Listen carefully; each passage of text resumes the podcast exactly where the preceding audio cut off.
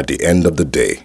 In the Roman Empire, there were a group of people seeking pleasure called hedonists who would often engage themselves in weird practices, such as gorging themselves, making themselves ill, or throwing up and then eating some more, which they considered pleasurable.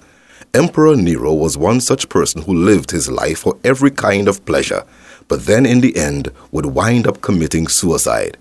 Isn't this but a parable of our life? For the pursuit of pleasure for pleasure itself often leads one to destroy himself. The wise man in the book of Proverbs says, There is a way that seems right unto a man, but the end thereof is the way of death.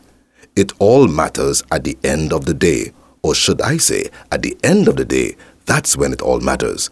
At the end of his day, the Apostle Paul would have a far different experience altogether. In his final moments, he was overcome with a sense of fulfillment. I have fought a good fight, he said. No need to contemplate suicide.